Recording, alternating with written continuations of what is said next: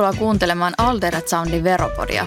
Mun nimi on Lotta Malberg ja tässä podcastissa mä keskustelen vaihtuvien asiantuntijoiden kanssa verotuksen mielenkiintoisista ja ajankohtaisista aiheista, unohtamatta tietysti niitä ihmisiä veroasiantuntijuuden takaa. Jos verotuskeskustelu tai veroammattilaisuus kiinnostaa, tai sä esimerkiksi kaipaat vinkkejä, miten sä voisit hoitaa sun veroasiat fiksusti, pysy ehdottomasti meidän mukana. Lisää tietoa meistä löydät osoitteesta aldersound.fi. Tervetuloa taas Veropodin jakson pariin. Tänään me käsitellään paljon kiinnostusta meidän blogin puolella herättänettä aihetta, eli sijoitusyhtiön perustamista ja sitten myös sijoitustoiminnan yhtiöittämistä. Tänään mulla on vieraana meidän vero- ja lakipalveluiden vetäjä Suvi Vänskä. Tervetuloa Suvi. Kiitos Lotta. Ja kiitos paljon kutsusta Veropodin vieraaksi, että tämä on tosi hieno, hieno asia, että ollaan saatu tota sun, nimenomaisesti sun johdolla tämmöinen Veropodi, Veropodi äh, aikaiseksi. Ja, ja tota, mä oon tosiaan Suvi Vänskä ja oon tässä Alderet Soundissa ollut viisi ja puoli vuotta noin suurin piirtein mukana ja, ja tota, taustaltani juristi, valmistunut Helsingin oikeuksesta vuonna 2007 ja sen jälkeen sitten työskennellyt enemmän tai vähemmän verotuksen parissa ever since. Ja tota, tosiaan Alderilla niin olen vastuussa vero- ja lakipalveluiden kehittämisestä ja, ja toki toimin siellä sitten ihan myös asiakkaiden parissa asiantuntijatehtävissä ja luotsaan sitten vielä koko firmaa myös, myös kollega Petterin kanssa. Mahtavaa, kiva, että ollaan saatu sut tänne, tänne vieraaksi suostuteltua. Ja tosiaan päivän aihe on siis sijoitusyhtiön perustaminen, niin kuin jo sanoinkin, ja onko tämä näkynyt teillä toimeksiannoissa, että tuleeko tämmöisiä sijoitusyhtiö, ää, sijoitusyhtiön perustamiseen liittyviä kysymyksiä paljonkin?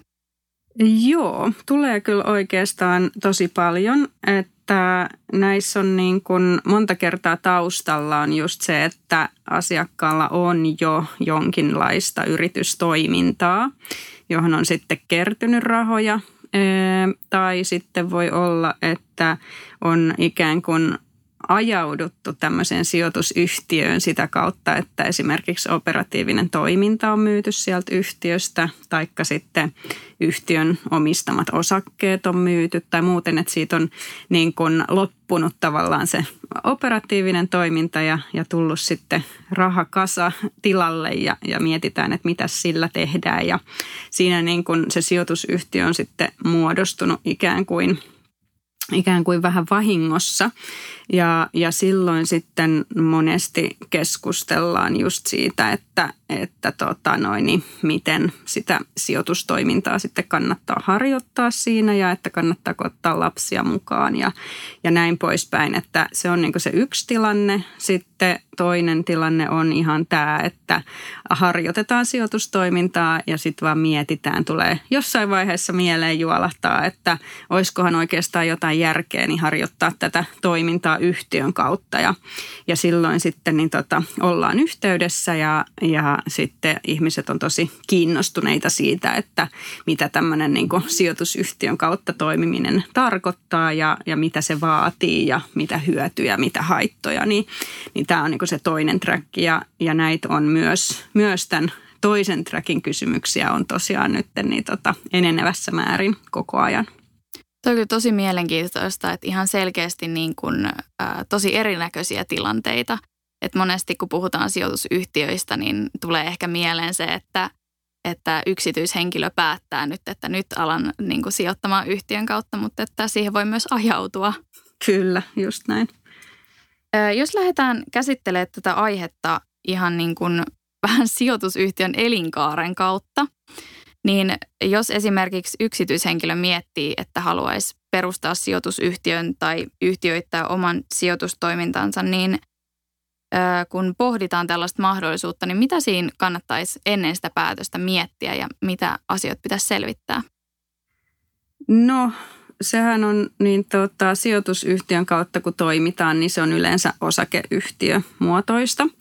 Niin se on niin kuin se ehkä justiinsa ensimmäinen kynnyskysymys tietyllä tavalla, että, että että ää, pitää sitoutua sitten siihen niin kuin osakeyhtiömuotoon ja ymmärtää se, että se osakeyhtiö on sitten oma erillinen identiteettinsä niin sanotusti oikeushenkilö verrattuna sitten itseen.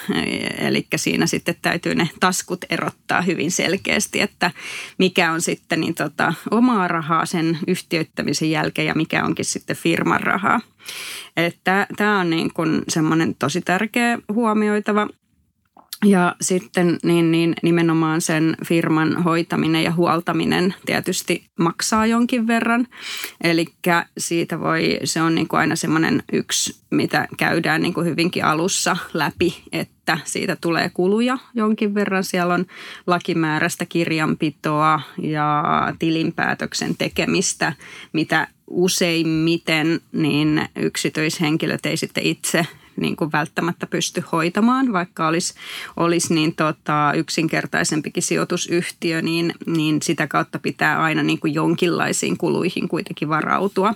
Ja, ja tämä sitten niin, niin monta kertaa johtaa siihen, että sit jos puhutaan niin kuin pienemmistä sijoitettavista summista tai näin, niin sitten silloin se iso osa sitä tuotosta sitten niin tota, menisi näihin kuluihin – ää, jonka takia sitten, sitten niin tota, monesti niin tämä on hyvä idea ja ajatus käydä läpi ja miettiä, mutta sitten monta kertaa todetaan, että okei, että no ei ehkä vielä sitten ole järkeä. Mutta sitten jos aletaan puhumaan niin kuin satojen tuhansien sijoituksista tai aletaan puhua sellaisesta niin kuin sijoittamisesta, että henkilöt haluavat yhdessä jonkun niin kuin työkalun tai jonkun alustan, jonka kautta tehdä tämmöistä yhteissijoittamista, jotta voidaan laittaa sitten pienempiä pääomia sisään, mutta yhdessä saadaan sitten tehtyä siitä isompi potti, niin semmoisiin tilanteisiin tämä sijoitusyhtiö niin, ja osakeyhtiö sopii nimenomaan oikein hyvin. Mutta tota, se, että ehkä niin ensimmäinen asia, että sitoutuuko siihen niin yhtiön pitämiseen – ja, ja sitten jos tekee sen päätöksen, että siihen sitoutuu ja haluaa lähteä tähän, niin sitten täytyy miettiä, että mitenkä ne sijoitukset tai mitenkä se sijoitustoiminta sitten rahoitetaan. Että se on niin kuin se seuraava, seuraava steppi. Niin kuin mä tuossa mainitsin, niin, niin voi olla nimenomaan sillä tavalla, että on henkilölle itselle kertynyt jo pääomaa. Eli voi olla näin, että, että siellä on, on kertynyt jonkinlainen pääoma, mitä mietitään nyt, että sijoitetaan, että mitenkä se sijoitetaan ja mihin instrumentteihin. Niin tällaisessa tilanteessa on sitten otollista toki niin kuin, äh, silloin, kun ne rahat tai varat on niin kuin rahana – niin silloin se on helppo, että okei, että no lainataan nämä rahat vaikka sitten sille yhtiölle ja sitten se yhtiö sijoittaa ne edelleen. Niin se on niin kuin aika kätevä rahoituskeino – mutta sitten monta kertaa tietysti sijoitustoiminnasta, kun on kyse ja, ja nykymaailmassa ja nykyisellä korkotasolla, niin tota, sijoituslainatkin on nykyään tosi yleisiä ja, ja tota, paljon käytettyjä. Niin, niin silloin sitten on sen miettiminen, että, että saadaanko me se laina sinne otettua yhtiölle – vai ottaisiko sittenkin sen lainan itselle yksityishenkilönä ja sitten sijoittaisi ne rahat eteenpäin sitten sinne yhtiöön. Jotenkin tosi mielenkiintoinen pointti just se, että, että ei välttämättä tarvii olla sitä kasaa rahaa itsellään, että toi, toi niin kuin, puhutaanko jopa vivuttamisesta, niin, niin tota, on ihan mahdollista myös niin kuin niissä tilanteissa, jos ei, ei omasta takaa niin kuin ää, sitä rahapinkkaa niin paljon löydy, mikä tietysti varmasti luo myös ää, hiukan houkuttelevammaksi tämän vaihtoehdon, että oikeasti perustaisikin sen yhtiön. Ää, miten sitten siinä tilanteessa, jos ää, yksityishenkilöllä onkin jo sitä sijoitusvarallisuutta itsellään ja sitten miettiikin, että haluaisi ehkä, ehkä jatkaa sitä sijoitustoimintaa sen yhtiön kautta, niin miten niitä varoja pystyy sitten siirtämään sinne yhtiöön? Mm, joo, eli toi onkin tosi hyvä kysymys, jota kanssa aina sitten mietitään, mietitään näissä keisseissä, koska useinhan se on sillä tavalla, että se niin kuin raha ei vaan ilmesty sinne pankkitilille yhtenä päivänä, vaan sitä on jonkinlaisella sijoitustoiminnalla kerrytetty sitä varallisuutta jo siihen päivään asti, kun huomataan, että okei, että no olisikohan sijoitusyhtiö hyvä tähän kohtaan – niin silloin sitten tosiaan, kun se varat siirretään sinne yhtiöön, niin joo, voidaan niin periaatteessa mitä tahansa varoja melkeinpä sellaisenaan siirtää yhtiöön, mutta se realisoi aina verotuksen. Eli sitten niin tota, tälle yksityishenkilölle niin realisoituu aina luovutusvoiton verotus sen mukaan, että ne varat on siirretty käypään hintaan sinne yhtiöön. Ja, ja tämä on niin kuin tavallaan se teknisesti se varojen siirto voi tapahtua niin, että ne sijoitetaan tämmöisenä apporttisijoituksena siihen yhtiöön. Eli tarkoittaa apportti sitä, että muuna kuin rahana tehtävä oman pääoman sijoitusyhtiön. Niin tämmöisen apporttisijoituksen jos tekee, niin silloin se on tavallaan vastikkeeton sijoitus eli vastikkeeton saanto sille yhtiölle, mutta sitten verotuksen näkökulmasta se, joka ne varat luovuttaa, niin hänen katsotaan luovuttaneen ne käypään arvoon. Ja silloin sitten realisoituu verotus tosiaan sen mukaan, että kuinka kauan ne on omistettu ne, ne tota, noin omaisuuserät ja sitten, että kuinka paljon niille on kertynyt sitä arvon nousua. Eli tämä on, niinku, tämä on semmoinen asia, mikä sitten monta kertaa, monta kertaa niin tota, ää, tyrmää sitten tämän idean siitä, että lähdetään tähän sijoitusyhtiöön, koska varoihin sisältyy jo niin suurta arvonnousua, että sitten jos ne siinä vaiheessa realisoisi ja siirtäisi sinne yhtiöön sitten, niin tota, siinä äm, muodostuisi sitten – niin iso veroseuraamus, että sitä ei haluta, haluta siinä vaiheessa sitten maksaa. Mutta sitten to, totta kai täytyy muistaa se, että kaikkihan sijoitukset ei aina suinkaan ole voitollisia, eli voi olla myös tappiollisia sijoituksia siellä, siellä joukossa, niin, niin voi sitten yrittää katsoa totta kai sillä tavalla, että realisoi osaa sijoituksista, mikä on vaikka voitolla ja osaa, mikä on tappiolla sillä tavalla, että saisi niitä sitten niin tota, omaa verotusta tasattua, tasattua siinä kohtaa esimerkiksi. Mutta tavallaan toi, että tosiaan ne varat voidaan siirtää sinne apporttina sinne yhtiöön tai sitten ne voidaan ihan myydä kaupalla sinne yhtiöön. Ja molemmissa tilanteissa niin tulee käyttää sitä käyvän arvon mukaista arvostusta niille varoille, kun lasketaan tämän siirtäjän luovutusvoiton verotusta. Mietitäänkö tota usein just, jos tota, mietitään tätä sijoitus yhtiövaihtoehtoa siinä tilanteessa, kun sitä sijoittamista ei ole vielä aloitettu, että just mikä se pitkän aikavälin suunnitelma, että onko tavoitteena oikeasti niin kuin sijoittaa paljon, milloin sitten kertyy yksityishenkilöille paljon näitä sijoitus, sijoitusvaroja, niin tämmöinen niin kuin myöhemmin sijoitustoiminnan yhtiöittäminen on varmasti aika kallis vaihtoehto. Joo, että siinä on niinku vaan just se, että täytyy olla sitä aika selkeä se suunnitelma, että jos aloittaa niinku ihan tyhjästä sen sijoitusyhtiön kanssa, niin sitten siinä on just se riski, että sitten jääkin niinku vaan pyörimään se yhtiö ikään kuin turhaan sinne niinku sekä kulujen sitten että kaiken niinku hallinnon näkökulmasta. Ja, ja sitten sille ei saadakaan niinku mitään aikaiseksi, jos ei se olekaan sitten niinku lähtenyt se sijoitustoiminta sillä tavalla liikenteeseen, kun ollaan niin kuin ajateltu.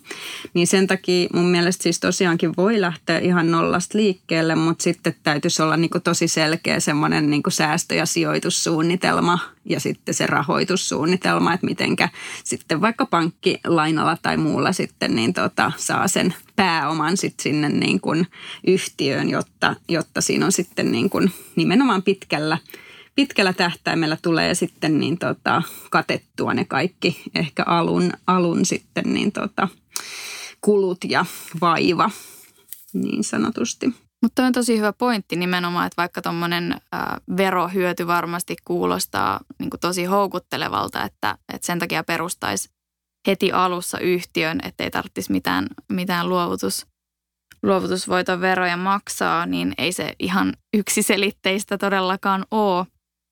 Ja nimenomaan ehkä tuosta verotuksen houkuttelevuudesta ää, se ehkä liittyy just sitten taas niihin sijoittamisen tuottojen verotukseen.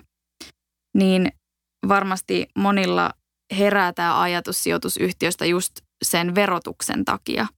Niin Miten se sijoitustoiminnasta saatujen tuottojen verotus eroaa sitten sen yksityishenkilön ja yhtiön välillä? Joo, eli tota, siinähän on aika suuri ero. Eli tota, yksityishenkilösijoittajalla niin lähtökohtaisesti sijoitusten tuotothan verotetaan 30 prosentin mukaan pääomatulona 30 000 euroon asti ja sen ylittävältä osalta sitten 34 prosentin mukaan. Toki on olemassa tiettyjä pääomatulolajeja, kuten esimerkiksi pörssiosingot, joihin saa pienen huojennuksen sitä kautta, että pörssiosingoista vaikkapa vain 85 prosenttia on verotettavaa. Tai sitten, jos saa osinkoja omasta, omasta yhtiöstä, niin sielläkin sitten liittyy tietyt huojennukset näihin omasta yhtiöstä tai, tai listaamattomasta osakeyhtiöstä saatuun osinkoon. Mutta ähm, joka tapauksessa niin, niin lähtökohta on, että se on se 30 prosenttia tai 34 prosenttia yksityishenkilöllä, kun sitten taas yhtiön kautta, jos sijoittaa ja sitten yhtiö saa ne tuotot, niin ää, yhtiöllähän se on sitten vaan se yhteisöverokannan mukainen 20 prosenttia, joka on se tota, noin, sijoitustoiminnan tuotto.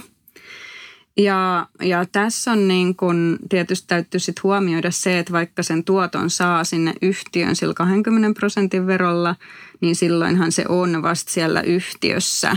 Eli just niin kuin puhuttiin siinä alussa, että jos lähdetään tähän sijoitusyhtiöön, niin täytyy hyvin, hyvin sitten muistaa aina pitää nämä erillään niin kuin oma toiminta ja yhtiön toiminta, niin, niin sitten me vasta huomataan, että, että okei, että no nyt ne rahat on siellä yhtiössä – ja, ja nyt jos me halutaan niitä sieltä yhtiöstä nyt sitten omaan käyttöön, niin silloin täytyy sitten niin kuin lähtökohtaisesti joko maksaa osinkoa sieltä yhtiöstä tai sitten jos se alkurahoitus on tehty niin, että henkilö on lainannut sinne yhtiölle niitä rahoja sitä sijoitustoimintaa varten, niin sitten tietysti pystytään palauttamaan sitä lainattua pääomaa sitten takaisin omistajalle. Tuleeko siitä mitään veroseuraamusta sitten, jos, jos maksetaan sitä lainaa takaisin sille omistajalle? Siitä ei tule mitään veroseuraamusta. Että se on ihan, että lainan kun antaa, vaikka antaa sen omalle yhtiölle, niin se katsotaan, että se on annettu niin kuin ulkopuoliselle henkilölle. Ja, ja tota, sitten kun sitä lainaa, lainaamaansa rahaa saa takaisin, niin se ei mitenkään realisoi tai se ei ole minkäänlainen verotettava tapahtuma. Et sen takia se on niin yksi tosi otollinen tilanne perustaa tämä sijoitusyhtiö. On just semmoinen tilanne, että on sitten sattunut jonkun omaisuuden myynnin kautta esimerkiksi saamaan sitten rahavaroja tai vaikka perintötapahtuman tai jonkun muun tämmöisen kautta saanut ne varat itsellensä sillä tavalla, että ne on niin kuin rahamuodossa, niin sitten silloin, jos sitä on huomattavampi määrä, niin sitten kun sen just nimenomaan lainaa yhtiölle – ja sitten yhtiö sijoittaa ne varat ja sitä mukaan kun tuottoa tulee, yhtiö maksaa se 20 prosenttia veroa ja sitten niin kuin mikä sen jälkeen jää yli, niin voidaan palauttaa sitten sinne osakkeenomistajalle sitten lainan lyhennyksenä. Toi on tosi hyvä pointti kyllä. Joo, ja, ja monta kertaahan sitä niin kuin just rahoja voi tulla just erilaisten omaisuuden myyntien kautta tuossa, vaikka esimerkiksi niin kuin jos oman asunnon myy. Sekin on monta kertaa nykymaailmassa. Mä oon huomannut, että, että tota omistusasunto on tietenkin niin kuin monella, mutta on myös semmoista trendiä, että myydään niitä omia asuntoja ja muutetaankin vuokralle – koska sitten sillä asunnon myyntirahalla niin tota, saadaan sitten taas paremmat tuotot markkinalta jolla sitten taas pystytään maksamaan vuokraa. Toi on kyllä mielenkiintoinen niin, trendi. Se, se, joo, mutta ei, ei se nyt mitään ihan yleensä tietenkään ole, mutta tämmöistäkin, tämmöistäkin tapahtuu. Joo. Sitten siinä tilanteessa, jos tämmöistä velkaa ei ole yhtiölle annettu, niin silloinhan siitä sijoitusyhtiöstä maksetaan osinkoja, niin miten ne sitten verotetaan sen omistajan näkökulmasta? Mm, joo, no tämä on semmoinen niin Suomen osinkoverotus tästä listaamattomista yhtiöistä, niin tota, yksityishenkilölle on vähän hiukka monimutkainen, mutta pääsääntöisesti voidaan ajatella, että se on siitä yhtiön nettovarallisuudesta 8 prosenttia, joka on niin kuin yleensä ainakin järkevä jakaa sinne osakkeenomistajille. Ja nyt tässä esimerkissä, mikä meillä nyt olisi vaikka, että että tota, olisi aloitettu niin kuin alusta tämmöinen sijoitusyhtiö ja kerrytetty sinne pikkuhiljaa niitä varoja sillä tavalla, että siellä ei ole alkuun sitä lainapääomaa, mitä, mitä lyhennettäisiin osakkeenomistajalle, eikä siellä ole sitten myöskään mitään alkupääomaa, vaan että se on vaan aloitettu nollasta ja kerrytetty sitten vaikka sanotaan, että se on saatu kerrytettyä se varallisuus nyt sitten sataan tuhanteen esimerkiksi sillä tavalla, että on, on sitten niin tota, vaikkapa otettu sinne yhtiön lainaa tai siirretty sinne yhtiön pikkuhiljaa hiljaa varallisuutta, niin sanotaan, että se oma pääoma, mikä siihen olisi näitä kautta sijoitettu, niin olisi sitten vaikka ollut, ollut 20 000 ja se olisi nyt sitten kertynyt sataan tuhanteen niin silloin sitten siitä sadasta tuhannesta, niin se kahdeksan prosenttia, jos päätetään jakaa osinkoa, niin se on 8000 euroa. Niin silloin se osakkeen omistaja, joka tämän 8000 euroa saa, niin silloin hänen vero on siitä käytännössä 7,5 prosenttia.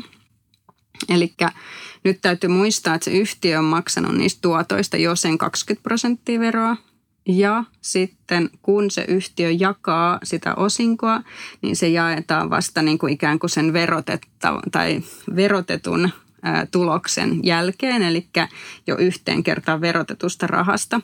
Niin se tarkoittaa sitä, että vaikka se osakkeenomistaja itse maksaa sen ähm, 7,5 prosenttia tässä tilanteessa, kun pääomatuloja kertyy alle se 30 000 euroa vuodessa, niin silloin sitten tota, se yhteisverotus kuitenkin, kun mietitään, että yhtiön ja osakkeenomistaja maksama vero yhteensä, niin siitä tulee kuitenkin sitten se 26 prosenttia noin suurin piirtein.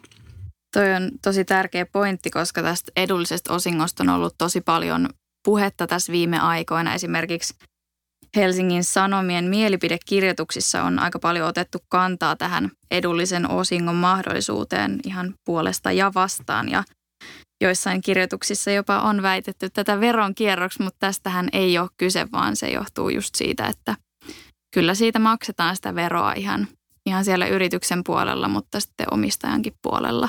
Nimenomaan se on just näin, että, että välillä unohtuu, unohtuu julkisessa keskustelussa se, että tosiaan niin silloin kun puhutaan yrityksestä, jonka vaikka joku henkilö kokonaan omistaa, niin silloin se raha kulkee sieltä yhtiön kautta ja yhtiö on se, joka maksaa sen niin kuin ensimmäisen veron ja sitten kun se tulee sieltä eteenpäin, niin sitten osakkeenomistaja on se, joka maksaa sitten sen toisen veron vielä siihen päälle siitä samasta rahasta, jolloin se olisi niin kuin verrattavissa tietysti suoraan siihen tilanteeseen, että ei olisi mitään tämmöistä yhtiöä, mutta saataisiin sitten sijoitustoiminnan tuotot suoraan itselle käteen. Kyllä, ja ehkä tuosta vielä niin kuin nostaisin sen nettovarallisuus rajan sen 8 prosenttia ja sehän ei ole mikään itsestäänselvyys, että sitä nettovarallisuutta kertyy sinne. Että... Nimenomaan se on just näin ja, ja tota, aina kaikissa tilanteissa tosiaan niin joudutaan tai joissain tilanteissa joudutaan osinkoa sieltä maksamaan sitten vaikka, koska tarvitaan rahaa ja silloin niin, jos ollaan siinä tilanteessa, että sitä nettovarallisuutta ei hirveästi yrityksessä ole, mutta sieltä on pakko sitä rahaa nostaa, niin silloin sitten se 8 prosentin nettovarallisuuden ylittävä osuus osingosta, niin se verotetaankin sitten sen henkilön ansiotulona osittain, joka sen sen tota, osingon saa. Ja, ja joissain tilanteissa tämä sitten johtaa taas niin kuin huomattavasti korkeampaan verotukseen kuin mitä olisi johtanut se tilanne, että ei olisi ikinä mitään tämmöistä yhtiöä siinä välissä ollutkaan. Joo, ja se varmaan just on johtanut siihen tilanteeseen, että aika säännönmukaisesti jaetaan sitä 8 prosenttia yhtiöistä. Joo, kyllä. Ja sä mainitsit tuossa jossain vaiheessa siitä, että on mahdollisuus ottaa just perheenjäseniä mukaan sijoitusyhtiöön, niin miten tätä sijoitusyhtiöä voi käyttää, jos halutaan siirtää niin kuin perheen varallisuutta sitten jälkipolville?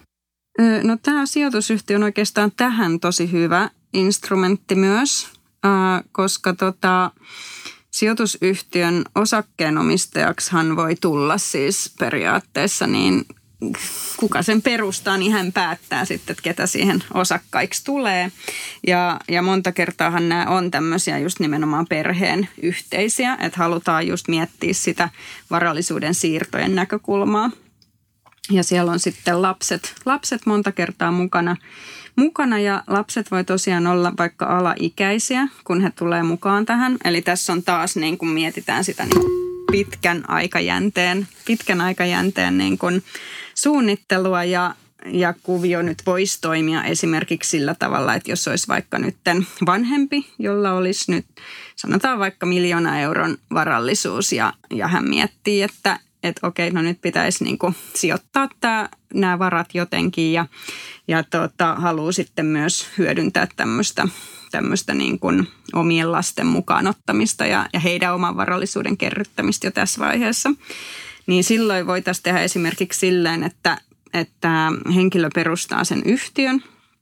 Sitten tota, sitten hänellä on vaikka kaksi alaikäistä lasta nyt tässä meidän esimerkissä, että he voi olla vaikka nyt kolme- ja viisivuotiaat. Ja sitten, tota, sitten perustetaan se yhtiö ja luodaan sinne tosiaan erilaiset osakesarjat. Eli luodaan vaikka nyt semmoinen osakesarja, jolla on vaikka satakertainen äänioikeus ja laitetaan niitä osakkeita vaikkapa kymmenen kappaletta.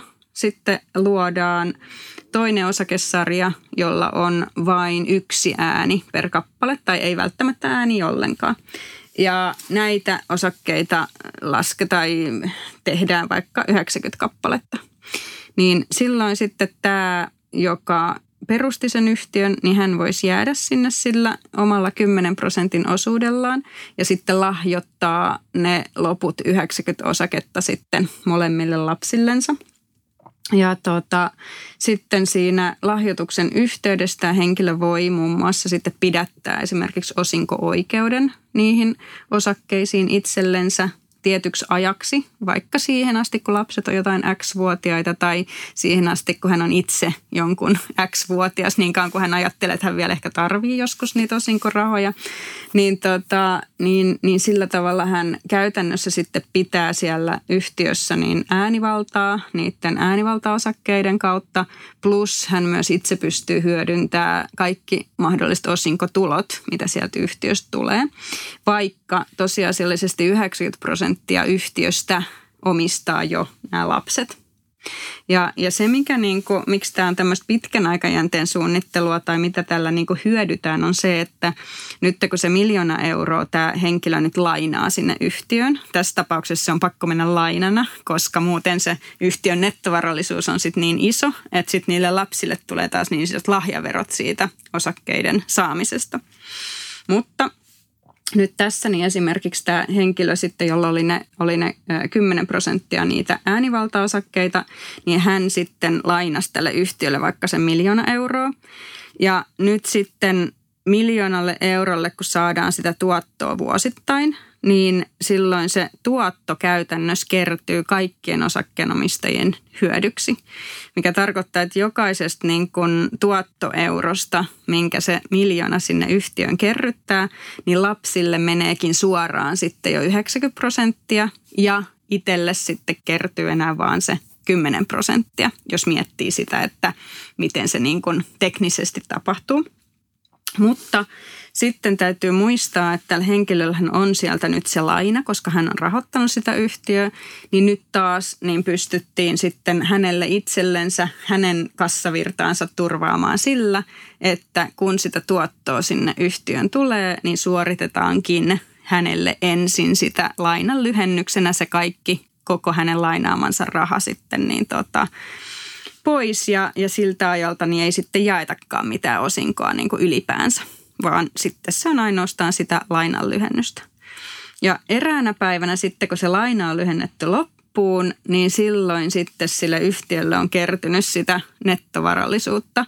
Vähintään tietysti se miljoona, koska sitä mukaan kun aina varoja tai velkaa lyhennetään pois, niin sitä mukaan sitten se niin oma pääoma kasvaa vastaavasti. Ja tällä tavalla sitten niin tota, voidaan todeta, että sitten myöhemmin, myöhemmin, myöhemmin, puhutaan vaikka vuosikymmenien päästä sitten, kun tämä perustajahenkilö vaikkapa sitten niin tota, menehtyy aikanaan, niin sitten lasten perittäväksi ei jääkään sitten muuta kuin 10 prosenttia siitä yhtiöstä enää jäljellä. Eli he omistaa sitten jo sen 90 prosenttia ja kaiken sen, mikä on niin kuin sinne yhtiön sitten kertynyt, niin 90 prosenttisesti. Mutta tämmöinen on niin kuin yksi semmoinen hyvä suunnittelu, mutta toi vaatii tietysti niin kuin pitkä, pitkäjännitteistä ja niin kuin vuosikymmenien, vuosikymmenien niin kuin suunnitelmaa, mutta, mutta monessa tilanteessa niin, niin kannattaa kyllä hyödyntää. Onko tässä niin kuin ihan selkeästi, tota, tai näkyykö teillä tämä niin kuin yleisyys, että tämmöistä tota, tämmöistä instrumenttia käytetään just tuommoisessa perhevarallisuuden niin kuin hallinnoinnissa. Joo, koska meillä on, on tosi paljon asiakkaita justiinsa, niin tota, varakkaita yksityishenkilöitä ja perheitä, niin, niin kyllä järjestään sijoitusyhtiö on, on muodossa tai toisessa mukana näissä. Joo, toi on kyllä tosi mielenkiintoinen kiintoinen, tota, vaihtoehto just, miten, tota, miten sitten miettiä myös niiden jälkipolvien veroseuraamuksia siinä tapauksessa, jos, jos menehtyy. Mutta tästä tuli aika paljon nyt sijoitusyhtiöstä ja siihen liittyvistä asioista ja tosi hyvä, koska tämä on herättänyt tosi paljon kiinnostusta. Joten kiitos paljon Suvi, kun olit mukana ja sua kuullaan varmasti vielä tulevaisuudessakin täällä. Kiitos Lotta. Ja tosiaan, jos sijoitusyhtiön perustaminen mietityttää, niin mä suosittelen poikkeamaan meidän nettisivuilla osoitteessa www.aldersound.fi. Sieltä löytyy tosiaan pari blogikirjoitusta tästä aiheesta, mutta sitä kautta saa myös yhteyden meidän asiantuntijoihin, jos, jos kaipaa apua näihin pohdintoihin ja selvityksiin. Sitten myös palautetta tästä meidän podcastista ja tietysti jaksoehdotuksia saa laittaa meille Instagramissa. Sieltä meidät löytää nimimerkillä Aldersound – tai sitten sähköpostilla osoitteeseen veropodi at aldersound.fi. Ensi jaksoon, moikka! Moikka!